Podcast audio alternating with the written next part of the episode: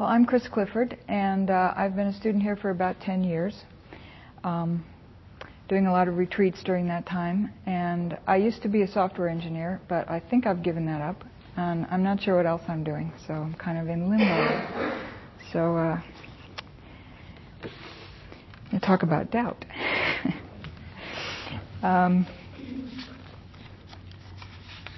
so, this is our fifth and final, I'm sure you're all relieved, week on the topic of the hindrances.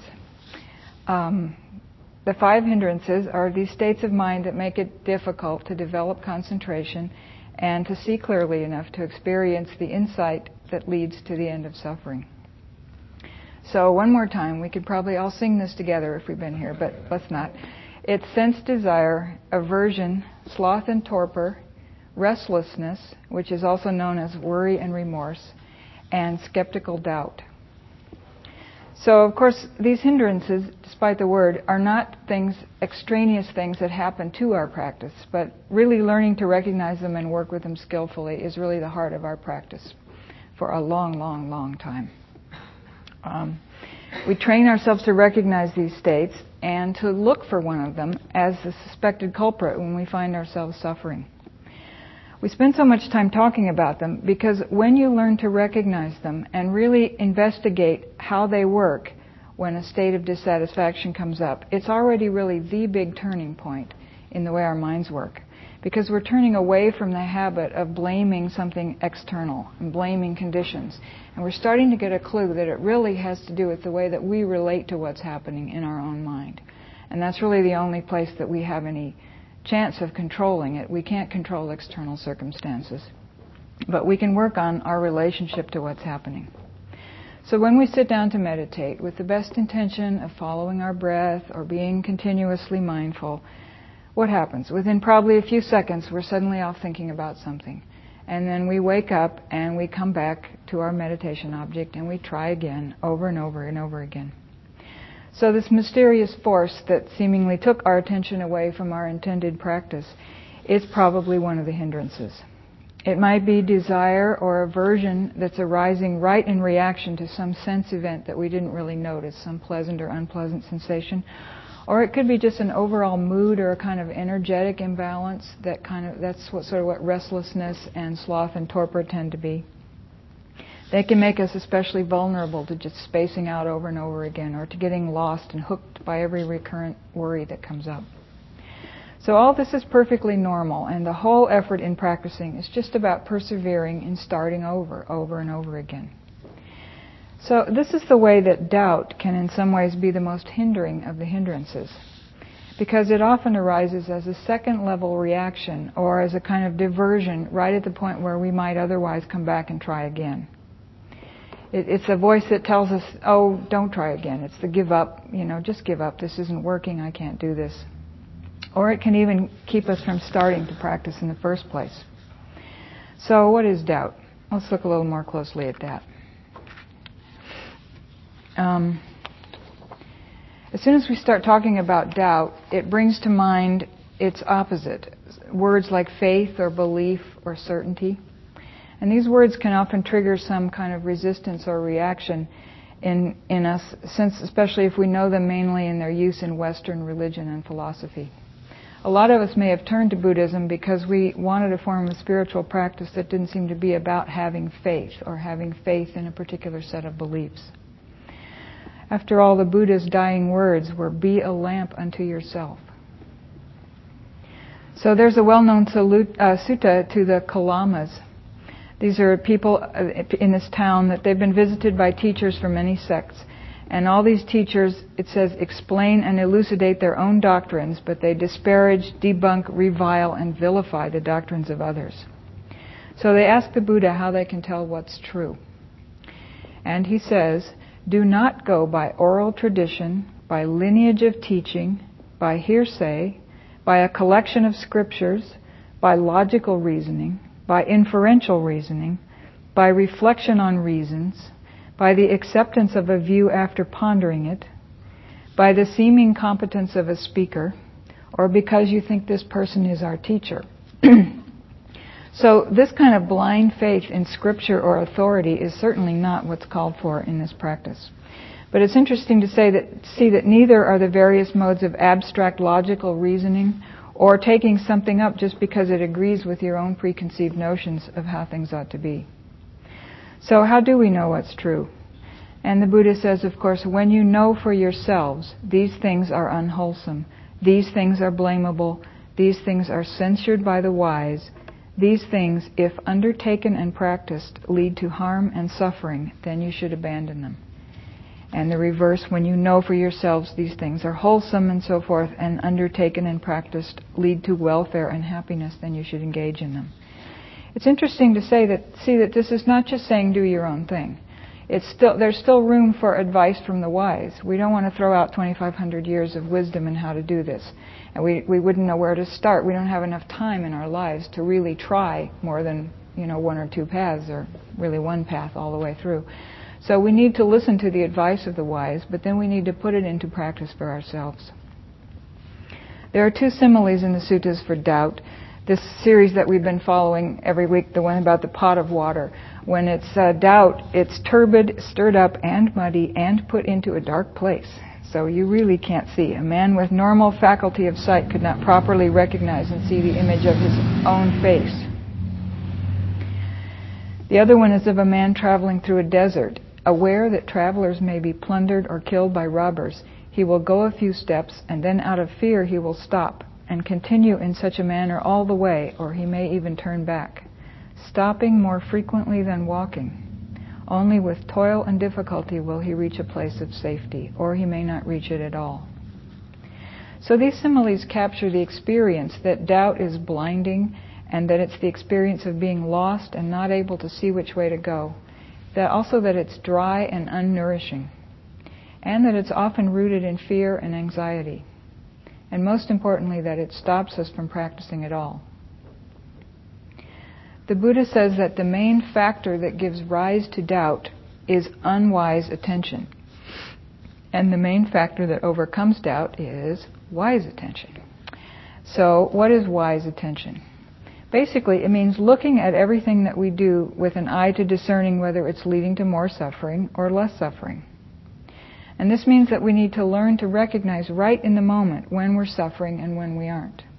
And what conditions contributed not not conditions from our childhood you know that whole the whole story about my life but right now in the moment you know I was fine and now I'm suffering. What condition arose that made me start to experience that feeling of contraction or struggle and what conditions contribute to turning that around to the ability to accept and investigate and be open to our experience the word wise attention is the usual translation of a Pali phrase yoniso manasikara, that literally means a womb like movement of the mind. Womb like. So to me, this is very suggestive. It suggests images of the way that we need to attend to things, a sort of all enveloping and surrounding attention. Or it could mean something like needing to be there right at the beginning of things, right as things are born, so that the attention is there to catch things just as they happen, just as they first come into being. Or also, it might be a sense of nurturing, that kind of non judgmental, metta filled quality of attention that we need to bring to things. So, wise attention is really basic.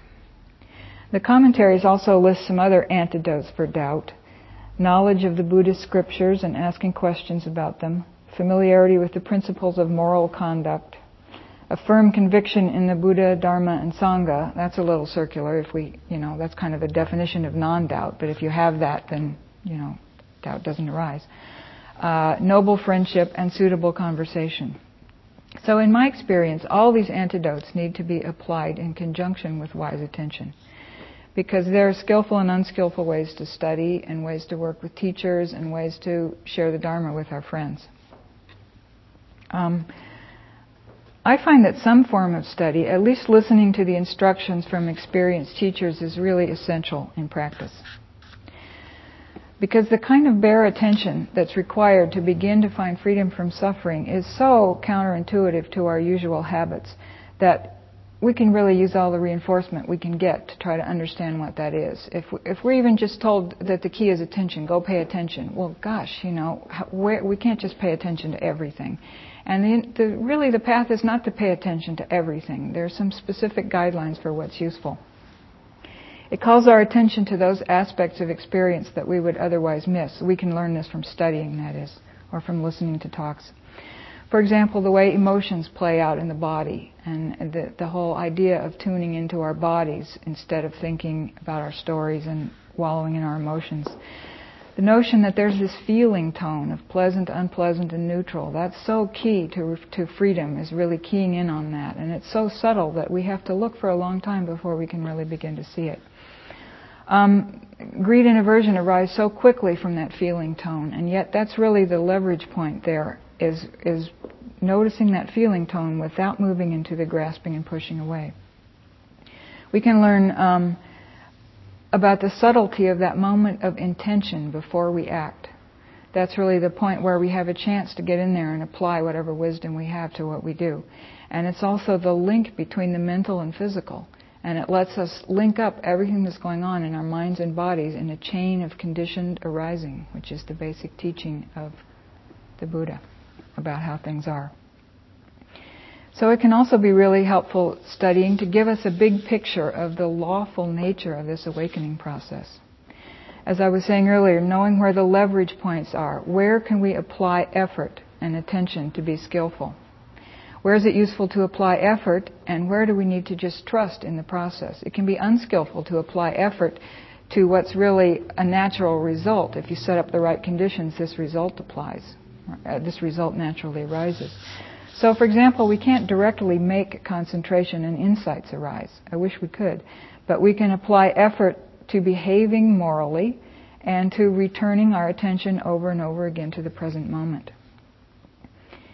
And then this sets off a, a, a chain reaction that eventually leads all the way to liberation. Because knowing that your actions are in line with your deepest moral principles, it brings a greater peace of mind and it allows us to really stand to be mindful. If we're doing things that we know are against our principles, we're not very motivated to look carefully at what's going on. And as we become more and more skillful at mindfulness and wise attention, the conditions that don't give rise to these hindrances begin to predominate, and happiness is the natural result. When this happiness of being temporarily free from the hindrances arises, then the mind becomes calm and concentration naturally follows that. And in the stillness of a concentrated mind, we can see more and more deeply into the impermanent and unsatisfying nature of the things that we usually cling to. And then eventually, lots and lots of practice, the mind sees the hopelessness of clinging to these insubstantial and unsatisfying things, and it just naturally lets go of them. And in a mind that isn't preoccupied with its own security and pleasure, genuinely selfless love and compassion can flower. So this is not just a linear process. It's a spiral and it takes a long time and it goes all around and around and you know, I don't know anybody whose practice just goes lockstep like that, but that's that's it's nice to have a vision of how the whole thing unfolds. and it can give us confidence that it really is onward leading. So there's a confusing array of teachings in the West these days, even within Buddhism. We can find ourselves, like the Kalamas, getting quite hung up, wondering things like are bodhisattvas better than arhants, or whose definition of nibbana is right, how many levels of enlightenment are there, you know, is it no self or true self and visualizations and do I need a guru? Do I need a mantra? You know, and what is Dzogchen anyway? So, you know, I spent a lot of time on all this. I don't know about you, but um, it's really important to sort out what are the interpretations of experiences that are really nonverbal. You know, they're beyond description but everybody tries. And so it's given rise to all these analogies and metaphors and so forth. And then beyond that, there's really um, varying skillful means that are the aids to developing the fundamentals are concentration and mindfulness and compassion. And there are lots of skillful means to work on those three areas. And most of the teachings and most of the practices boil down to this. Um, I love reading all the different traditions myself, even other religions, uh, because once I'm grounded in this basic understanding, I feel that they're all fingers pointing to at least similar moons. And it actually helps my faith in the possibility of awakening to see that something like this seems to be a common human experience. I find that some of the more poetic traditions, like the Sufis or some of the Christian poets, speak to my heart in a way that complements the basic understanding of how to train the mind that I take from Buddhism. But when it comes to picking a practice, we have to use our best intuition about what's the right practice for us and then really give it a long and steady try. So pick something that appeals to you, you know, I guess you're all here, so this is probably it, you know, and then stick with it for a good long time. Um, for me, simple is the key to what I can actually practice. So just returning over and over to the breath or to the wide open space of the mind and watching everything come and go is a real touchstone for me. Although I enjoy reading the other things and I think, oh, I, you know, deity practice, that might be fun. But when I actually start to do it, I, you know, I'm not going to do that seriously. And so I just keep coming back home to the simplicity of this practice over and over again.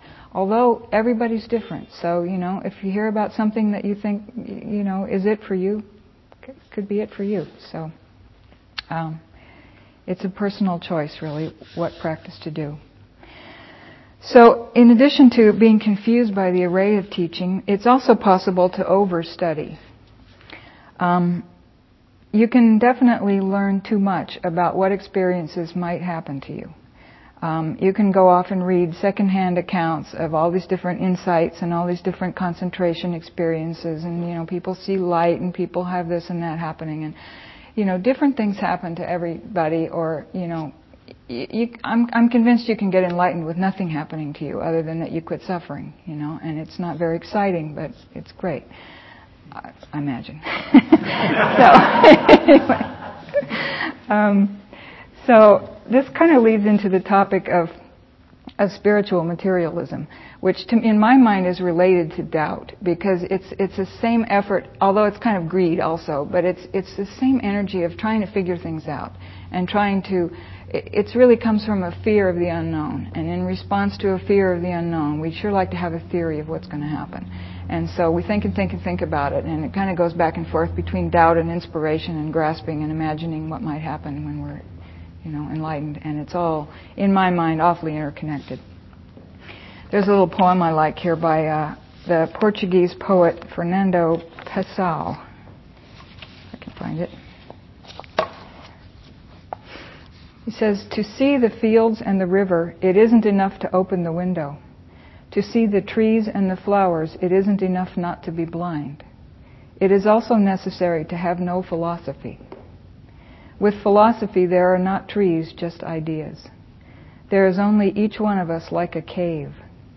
There is only a shut window and the whole world outside, and a dream of what could be seen if the window were opened which is never what is seen when the window is opened. So I have a long and sort of tortured history to the concept of enlightenment. Um, when I first started practicing, I was convinced there was no such thing. I didn't even want to hear about it. I was a, a confirmed gradualist, like, well, maybe you get a little happier, you know. And and when people were talking about these degrees of enlightenment and so forth, I, I really used to hold my ears because I had a deep intuition that it was not helpful for me to get into this spiritual materialism and to start focusing too much on the goal. And those were good years. That was wise. but then, um, then I went reading these.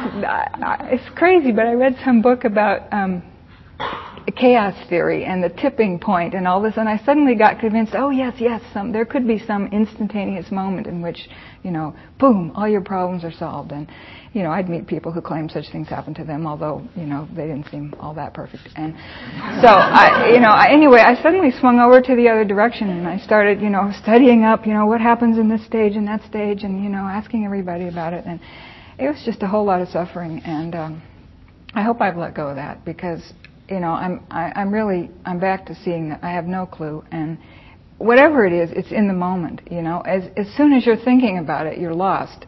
So there's no point in thinking about it. A, who knows what it is? B, I mean, this, Joseph Goldstein has this wonderful book called One Dharma, where he tries to sort out all these teachings.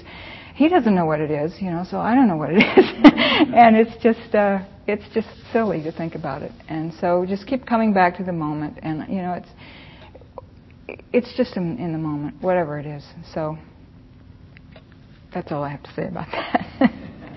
um, yeah, one of these other factors is is confidence in the Buddha and the Dharma and the Sangha. And for me, really, what this means is wh- where the confidence from the very beginning can come in this is that it's it's a human being who discovered this, and it's a natural process. And through 2,500 years, there have been many, many other people who have followed that process and tested it and confirmed it. And so, you know, we're human beings.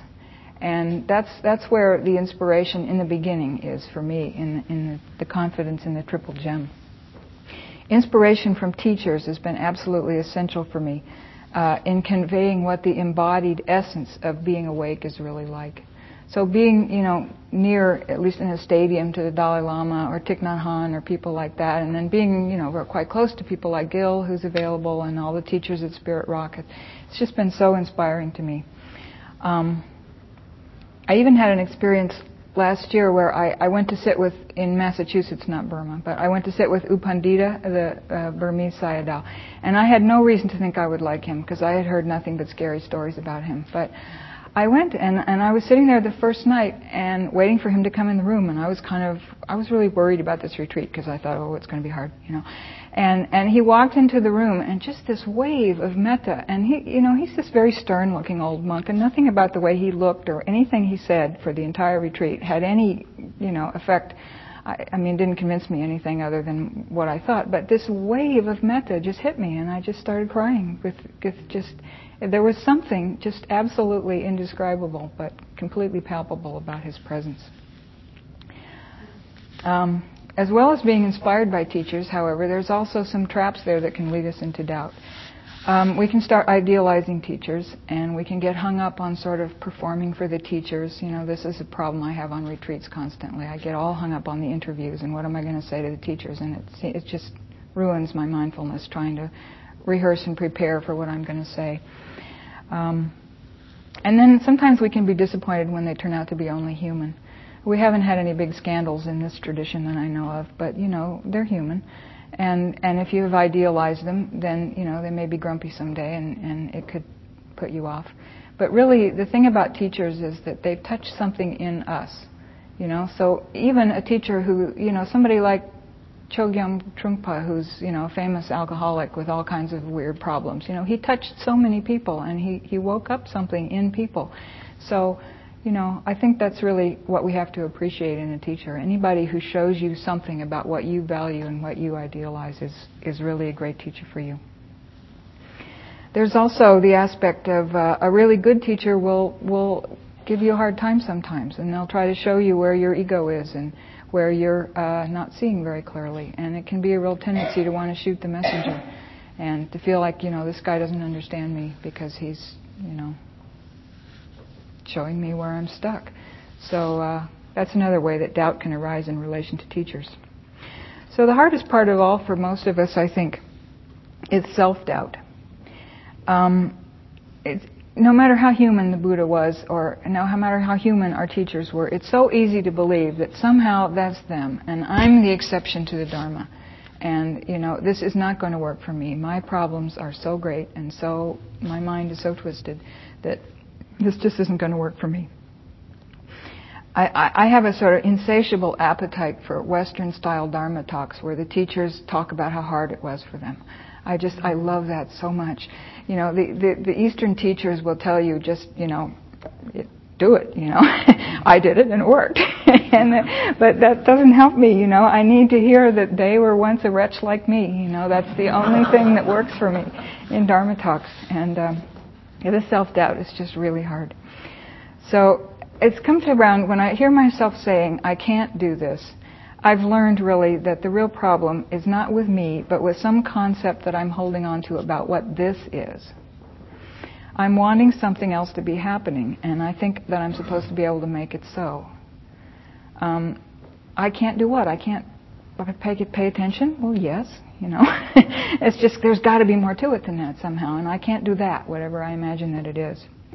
It seems like every retreat, I have a hard relationship with this teaching about mental, this t- technique that we teach here of mental noting.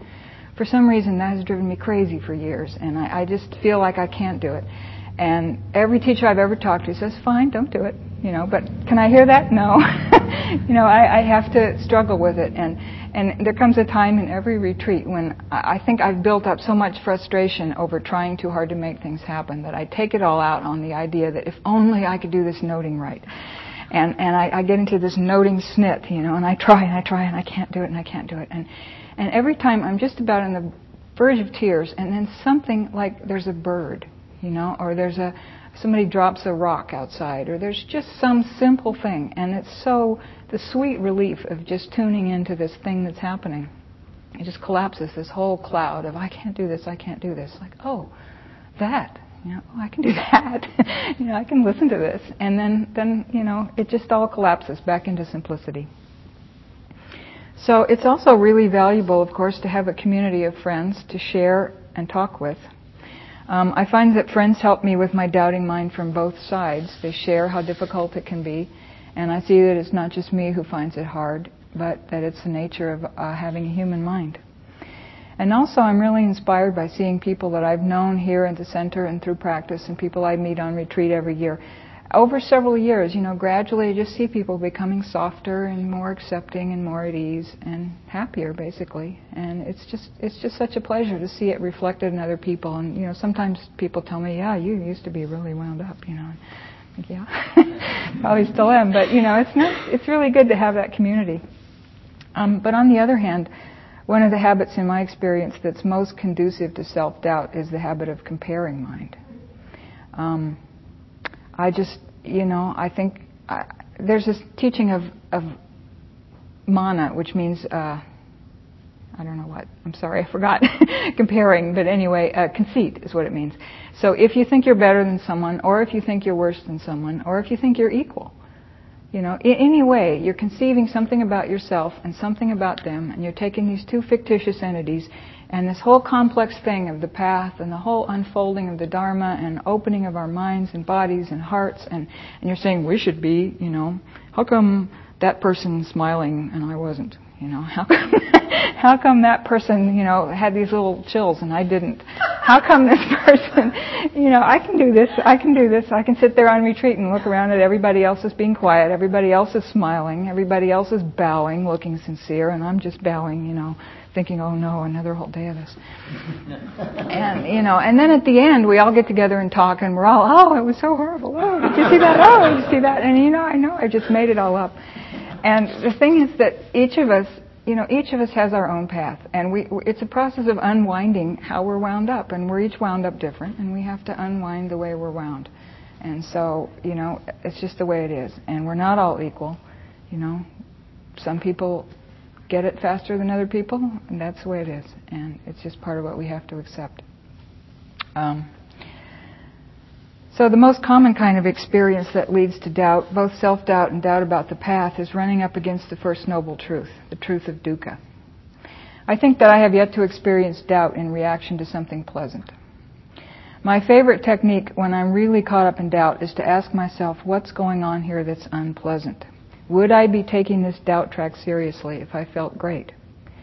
I reflect back on the last time that I felt good, and I see that all the reasons, all the reasons why I'm telling myself I can't do this were still true then, you know, and they're still true now, and it's it really becomes funny, especially on retreat when you this can be a 10-minute cycle, you know, between great faith and great doubt, and great faith and great doubt, and it's just hilarious after a while to see the absolutely guaranteed connection between some unpleasant sensation and believing that the Dharma is not going to work for me. So, you know, some things that, that happen are that are little peaks of dukkha is seeing the same thing over and over again and getting really fed up. When is this going to go away? But actually, in that moment, it's no longer the same old thing. It's moved on to aversion and doubt and judgment. So when, when we find ourselves thinking that the same old thing is happening, we have to look closer. Because beneath the surface, the same old thing is never happening. Um, you can drop down into it in more detail and you can notice, you know, when it's first started. You can resolve to be there for the first little hint of it and just get interested in exploring how it works. Sometimes in practice, things may seem to get worse. Um, we really begin to see deeper into our defenses, and our old holding patterns may begin to release. Um, we may have to learn over and over again that our faith has been a little naive or misplaced or confused with self improvement schemes or intermixed with magical thinking or projecting our childhood needs onto our teachers or spiritual communities. I think I'm kind of been going through a phase of this all this year, really, um, seeing a lot of anxiety uh, I've been sitting a, long, lot of long retreats, and at the last one, I had a kind of an energetic release, and there's a lot of weird stuff going on in my body, and it's kind of. Um, I feel like I need to not do those retreats for a while, and now I'm feeling kind of oh, I'm seeing how much I really relied on going to that safe, quiet place every year for several months, and I'm I'm really realizing that. Um, in a way, I've kind of been hiding there, although it's been a very valuable experience, and I'm not putting it down. But it seems like a phase that's maybe over, and uh, and I need to just be with it and you know see what's going to happen next. Um, I really find these these phases like this are very simplifying because when I really get in touch with dukkha, I sort of drop a lot of thinking about it, and I really have no choice but to focus in the present moment. And it's really, it feels like this is a, a, time that's kind of deepening my practice and forcing it to be saturated throughout my life rather than kind of isolated into a, a, like a rehab at the end of the year after a year of, you know, not being not so careful. So, so far uh, I've been talking about working with doubt and our relationship to practice as a whole in relationship to our confidence that this path is worth our time and so forth. But actually, um, if we talk about doubt as a hindrance, what it really comes down to is what's going on at the moment. And what's really a hindrance to concentration and insight is indulging in the activity of doubting. It really doesn't matter what you believe or whether your heart is full of faith in the Dharma, but what are you doing in this moment? Are you actually practicing doubting or are you practicing paying attention? At this level, the only antidote really is to recognize it as thinking and to reconnect with something that's happening. Because in a moment of hearing or feeling, feeling your breath, what is there to doubt? There's no room for doubt. There's another little poem of uh, from Portuguese poet.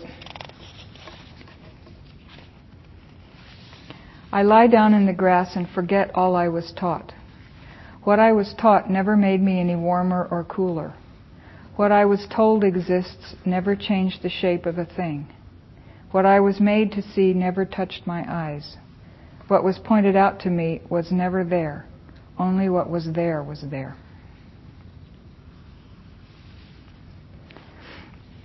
So, if we keep falling back into doubt, no matter how much we try, we can look more closely to see what's triggering it. Um, the other four hindrances, often unnoticed, will lead right into doubt. Um, if we're meditating and something unpleasant comes up, we naturally begin to question the value of it and the technique that we're using. And doubt sneaks in masquerading as wisdom. Um, if we're practicing along and suddenly there's this nice tingling sensation, suppose that we're committed to practicing mindfulness, this is, and a nice tingling sensation arises, first thing in my mind is, oh, this must be time to switch to concentration practice. You know, isn't there some way to kind of pervade and prolong this sensation? You know, I should I should learn those jhanas. I should go off on a jhana retreat. This mindfulness really isn't working, and I go off on that ta- on that tack and I've completely missed the fact that there was a pleasant sensation that arose and was, you know, going away. Um, aversion, I'm the thought. As soon as the thought comes in, oh, I've had it with this back pain. I go right into the thinking, blaming the practice. You know, this practice is causing suffering, not ending it. When are we going to get to my real problems? I used to spend so much time worrying about whether to sit on a chair, sit on a cushion, sit on a bench, and all that. And it, it, it you know, I still do, but you know, I can spend so much time fiddling with the equipment. But really, the only times that I've learned anything is when I really just sat down anywhere. It doesn't matter where, anywhere, and get around to working with aversion. Um, if we're caught in restlessness, we can be thinking that it would be easier to be mindful of a different object, so we keep switching instructions every minute. Um, I have a habit of going over and over the instructions as if I'm going to figure out a shortcut somehow, as if there's something I really don't understand. That if I just got it, you know, then then I could, I wouldn't have to work so hard. I could just kind of plug in that formula and everything would work from then on. So it's helpful to know what your practice intention is for the set, for a sitting session. Are you practicing mindfulness or are you practicing concentration? And it's helpful to have a really strong anchor like the breath. And when in doubt, go there. You know, it's really simple. It cuts out a lot of worrying about what to do. When I'm particularly sleepy and sloth and torpor arises, I start thinking, oh, I should be kind to myself. You know, I, I think maybe I'm really a Taoist. You know, non-doing. That sounds like the right thing right now. And it, I just go off into kind of a hazy dreaming about nice spiritual, spiritual dreamland. Um, so it's really important to learn to work with these natural energy swings because there's nothing like low energy to make you start blaming yourself and thinking that there's something wrong with the practice. But our energy comes and goes. You know, sometimes it's high, sometimes it's low, and the practice is just to learn to be with it no matter what's happening.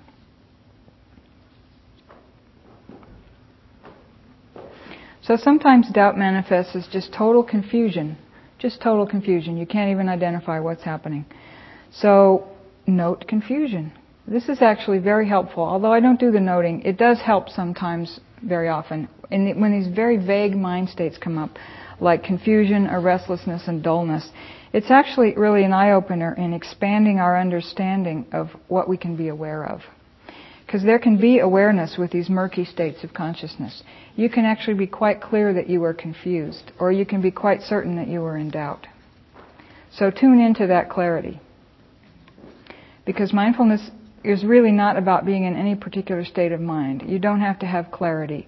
You don't have to have any of these things that are nice, but they come and go like anything else.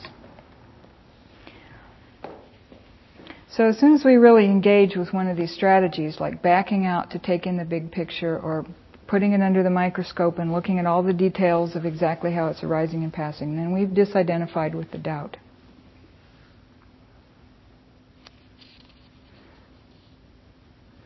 So, what is non doubt? Um, there's skillful and unskillful doubting, and there's also skillful and unskillful versions of faith.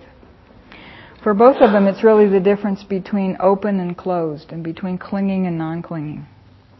Unskillful blind faith keeps us clinging to beliefs, and unskillful doubt keeps us clinging to the need to figure everything out. Skillful doubt keeps us investigating the truth for ourselves. And skillful faith is really a quality of a deep trust in ourselves and in the process of opening up on all levels, in our bodies, in our hearts, in our minds. This faith matures through the whole life of our practice. In the beginning, we, we might have what's called bright faith. This is kind of the honeymoon phase of the practice when you fall in love with the idea of the Dharma and fall in love with the teachers and start collecting vast quantities of Dharma books and and uh, it, it's wonderful. It overcomes this kind of paralyzing doubt and apathy and cynicism and the sense that life isn't going anywhere and that our suffering has no meaning. And it's really beautiful, but in order to mature, it needs to lead to the willingness to act. So that's a kind of faith. Maybe we don't have the bright faith. Maybe we came right and maybe we're, you know, not so prone to that. We can start with the willingness to act just based on, without needing to believe anything, but just based on the kind of evidence that persuades us that this experiment is worth running. We have to act because otherwise we can keep spinning endlessly on reading and thinking about spirituality without really facing up to our direct experience of the moment. Then, as we taste deeper and deeper peace of mind, even momentarily, we start to know that there's really nothing special about our suffering, that there's nothing that's uniquely twisted about our minds, that the Dharma won't work and then we begin to have verified faith. This is a kind of knowing and certainty, but not certainty of belief, but certainty of experience, of like certainty that, you know, that we can feel this and that we can see that. So this kind of faith begins to bring confidence and courage with it. It gets us through the hard times that inevitably come up. It's like the metaphor is often used of the sun. Once you've seen it, even though it's a cloudy day, you know it's back there and you don't, you know, you know it'll come out again someday. It's remembering what we saw with certainty. But the fear of the unknown can appear in uh, more subtle ways, and we need to as this kind of spiritual materialism, as the need to impose a pattern on our experience, or to cling to the memory of our pleasant meditation states, or the idea that we made our insights happen and that we think we ought to know how to do the next one and how to make something happen next. But as we let go even more deeply, faith continues to mature into a deep trust in awareness and a faith in ourselves and our own Buddha nature. And finally, it can become unshakable faith. Sharon Salzberg has kind of rehabilitated the concept of faith in Buddhism with her wonderful book on faith that came out a couple of years ago. And she says, faith is having the courage to step forward into the unknown. It encourages engaged and open-hearted participation in life. Faith is reaching out to others for connection instead of remaining isolated. Faith is always having a sense of possibility moment by moment. So those are my thoughts on doubt and faith and spiritual materialism and all kinds of stuff. And it's the end of the series on the hindrances. Yay! So, anyone have any questions or thoughts on any of that?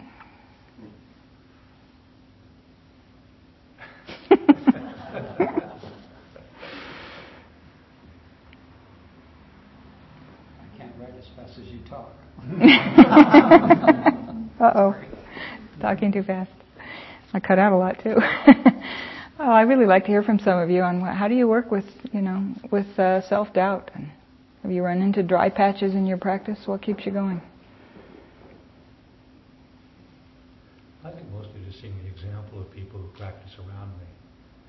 And as you said, seeing often people that came in and saw how they were and realized that it's not like people suddenly burst into flame. Yeah. But there's a difference. Yeah, there is. I think so too. Right. Right. Yeah.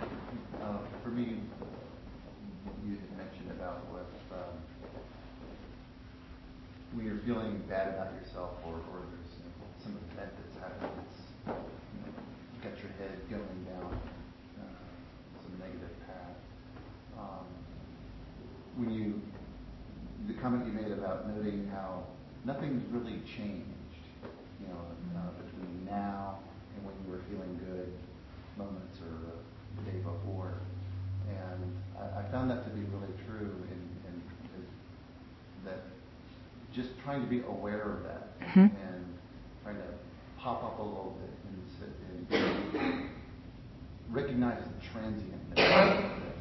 Yeah. It's really just my mind doing things. Yeah. That there really is no objective event happening here. Yeah. You know, yeah. Most of the time it's not. Yeah, right. And, and it's, it's just my mind yeah. Yep, exactly. When there is some event, we're usually too busy to worry about it. You know, it's when there isn't that we can, that we can indulge in doubting. Yeah. Did you have? Yeah. So uh, I, I was interested to hear you talk a little bit about this concept of dharma overload, or maybe trying to look too hard for something, and you know, and maybe something I'm going through right now. but uh, I, was curious if you, you had anything more to say about that, perhaps some maybe warning signs or anything that you could look for. uh, I guess in particular, uh, to start thinking about things you just read while you're meditating, have those come up. Is that would that be? Well. Yeah, I mean, I, I, gee, that happens to me so often. I hate to call it a warning sign of anything, but yeah, um, I think it's really just if you start. I mean, how much are you putting out into the future your idea of what you're going to get out of this? I think that's the main place where where this starts to lead you astray. You know, because it, it's the proportion of the amount of time that you spend imagining how nice it will be when all my problems are gone versus the amount of time that you actually spend looking at the real nature of what it feels like to be you right now. You know, and that, and it, for me, it's just a matter of what stirs that up, you know, and some kinds of reading don't stir it up and some kinds of reading do. You know, I just have a real, my mind just loves systems and maps and, you know, anything with you know 14 stages or something ooh you know i got to read that. And and that and that kind of thing just makes me so stirred up about you know is this that is this that? And then when i'm when i'm sitting i'm not receptive. So the whole thing is to to be receptive because it, it's like that poem i read about what you see when you open the window. You know anything i've ever had that resembles an insight or a new way of experiencing things has come from being open and receptive and from being as far away as I can from thinking about what might happen if I were a good meditator. You know, so it's like that's the way in which it's really a hindrance for me.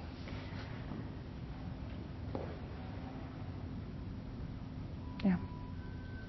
Can, can you talk about, you know, there's faith with who the God is found of, and then there's, you know, doubt, and there's strong faith, mixed. So there's difference from middle faith, Yeah. maybe this strong belief, or oh gosh, I've just realized this is the way it is. Yeah.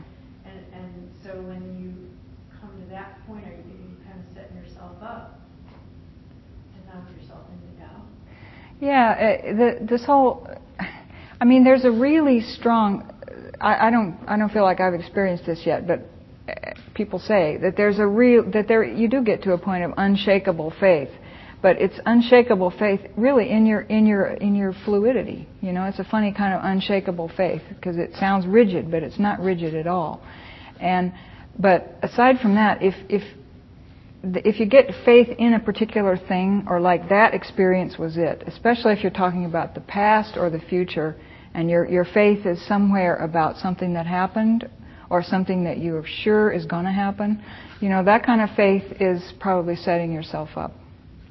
You know, but if if it's a if it's really not faith in anything exactly, just kind of a confidence in your ability to handle whatever life throws you. You know, that kind of faith that kind of openness is is the kind of faith that that we can find through this practice. Does that does that address your? Yeah, the ability to recognize the difference between that kind of faith. Right, right.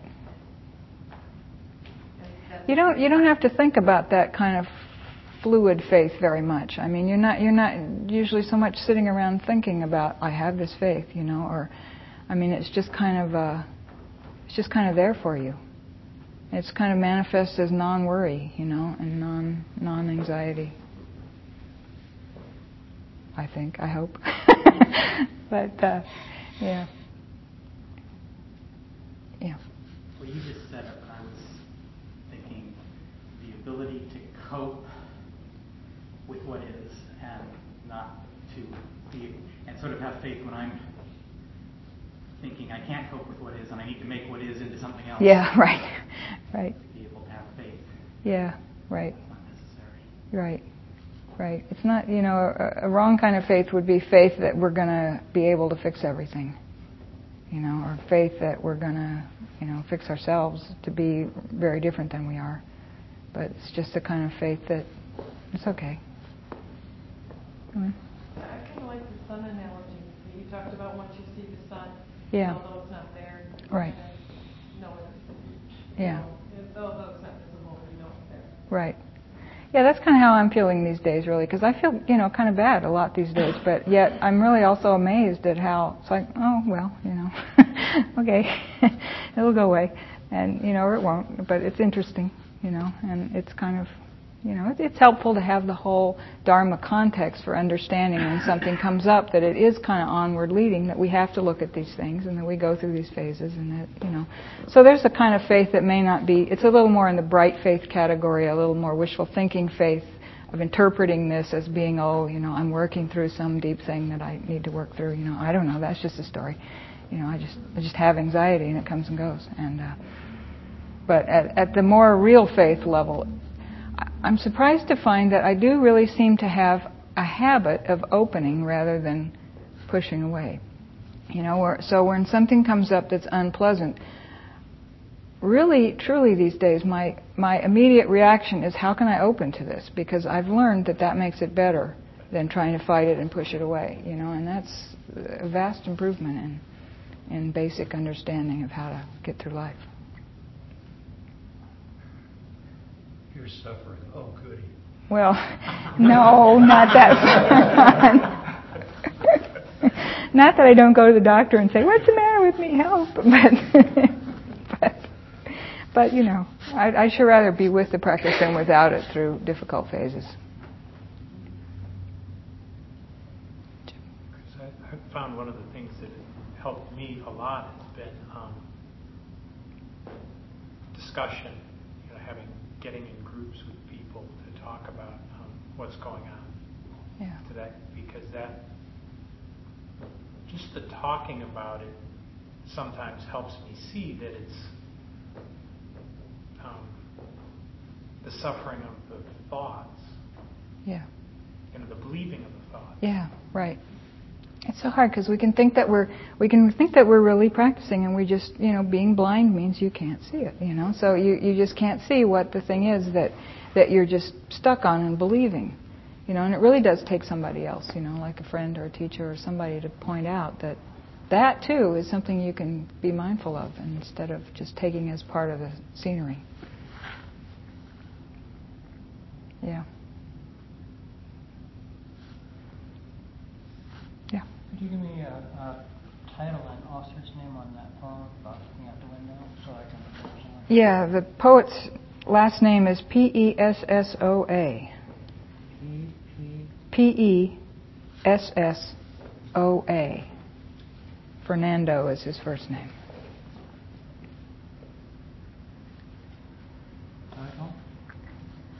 Well, I don't know. I, the poems don't have titles, just their first names, um, first lines. Right, thank you. Yeah. So how would you say that courage fits in with doubt? Yeah. I think courage is there's kind of an emotional quality to faith that, you know, it courage is kind of a it comes from this sun thing that Lynn was talking about where, you know, you've seen it and it that gives you more courage, you know, to know that you can go forward.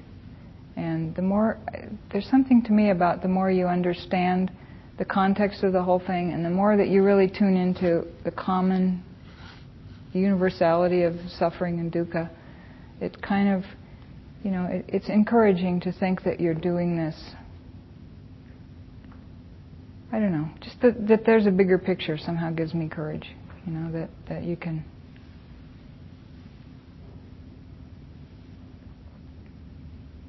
I don't know. There's also just plain old faith that, that there really is, you know, an end of suffering and that, that, that it's not, that it's possible, you know.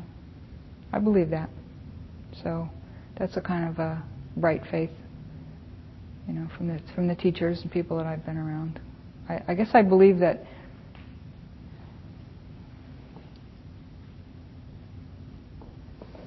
I don't know. I've just seen that awareness works, that opening up works, you know, and so it's. Uh, I don't know. I don't know how to answer that very well because fear is a big thing with me, and I I could use some more courage. But yeah. I was thinking that courage is to doubt, that effort is to soften forward. Hmm. That, Hmm. You know, Mhm. th- that's an analogy there. Yeah, yeah, that's interesting. Right, right. That you, you know, when faced with doubt and, and that kind of worry, courage sort of lets you muscle through it. Right. It's, it's the thing that lets you do that. Right. It's interesting because one of the one of my teachers, Joseph, actually teaches that um, the word for effort is actually related to the word for courage. So it's sort of like he talks about courageous effort that we need sometimes, and he talks about it more in in the context of if you don't like the idea of effort because you don't want to try too hard, think of it as courage. You know, there's sort of like the courage to keep going because it, and it's you know it's just a, it's just it doesn't have to be big courage like I'm going to take on the whole world. It's just the courage to face the next moment. You know. I just thought of a. Oh, go ahead, Scott. I was just going to say I had I ran into this quote yesterday that I was going to work into the talk, but I didn't. Where the Bobby McFerrin, that singer, you know, he said that improvisation is the courage to move from note to note. Ah. Good, I got that in. Improvisation is the courage to move from note to note. Scott. I may still be in my honeymoon phase, as you put it, but I find it very difficult to have doubt when you enter this room a couple nights a week in my case, and you're able to sit with a lot of very wonderful people, and you just you feel their presence, and it's very difficult for me to doubt anything when you know I don't mean to point pointed out that you see Lewis sitting there every night, and he's just smiling at everybody, and he just has this wonderful presence. Sorry if I embarrassed you, but you are a big inspiration to me, and so is a lot of other people. And I Yeah. just don't see any doubt in that. Yeah. Well, you know, I could say that I haven't had any doubt in this since the first moment I read my first Dharma book, and that would be true on one level. You know, I mean, it just made immediate sense to me, and I haven't looked back. And I started going to retreats and turned my whole life around. So I'm probably still on my honeymoon too. so I hope it lasts. but you know, there's nothing wrong with that. I mean, that's you know, that carries that carries us, and it you know, it just becomes deeper when it's verified by our own experience. I always found in practice it, you know, about the honeymoon period, it really is like a relationship. That in a relationship you have a honeymoon phase, and then you get to the real work of, of building a relationship and communicating. And the same Mhm. thing with practice. Right. It goes through phases. Right. And in my mind, there's a big difference between faith in the Dharma and some notion of any notion of what a particular thing I ought to do about it is. You know, like maybe I shouldn't go to retreats anymore, or maybe I went through two years where I didn't come here. I was just kind of fed up with the whole scene, and you know, I didn't like it here. And I don't know. That's a phase I went through. You know, and now I'm really enjoying it here. And so, it, but I didn't think that I lost faith then. I was just needing to be off by myself. So, you know, that kind of thing changes a lot. Sorry, I feel like I haven't looked over here. Did you all have any? okay. Yeah? Um, I came in late, abruptly, uh, we decided to come on that, and um, I had kind of doubt about everything, taking any action, whether small, and I really needed to hear this. I don't, do, you, do you have this typed up anywhere? Is it on the web or anything?